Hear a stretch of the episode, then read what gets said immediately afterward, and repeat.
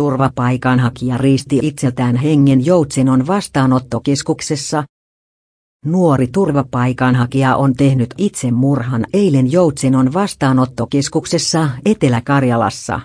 Keskuksen johtaja Jari Kähkönen vahvistaa asian STT, ja sanoo, että asiasta tehdään kuolemasta kertoi jo eilisiltana Stop Deportations Facebook-sivuja asiaan.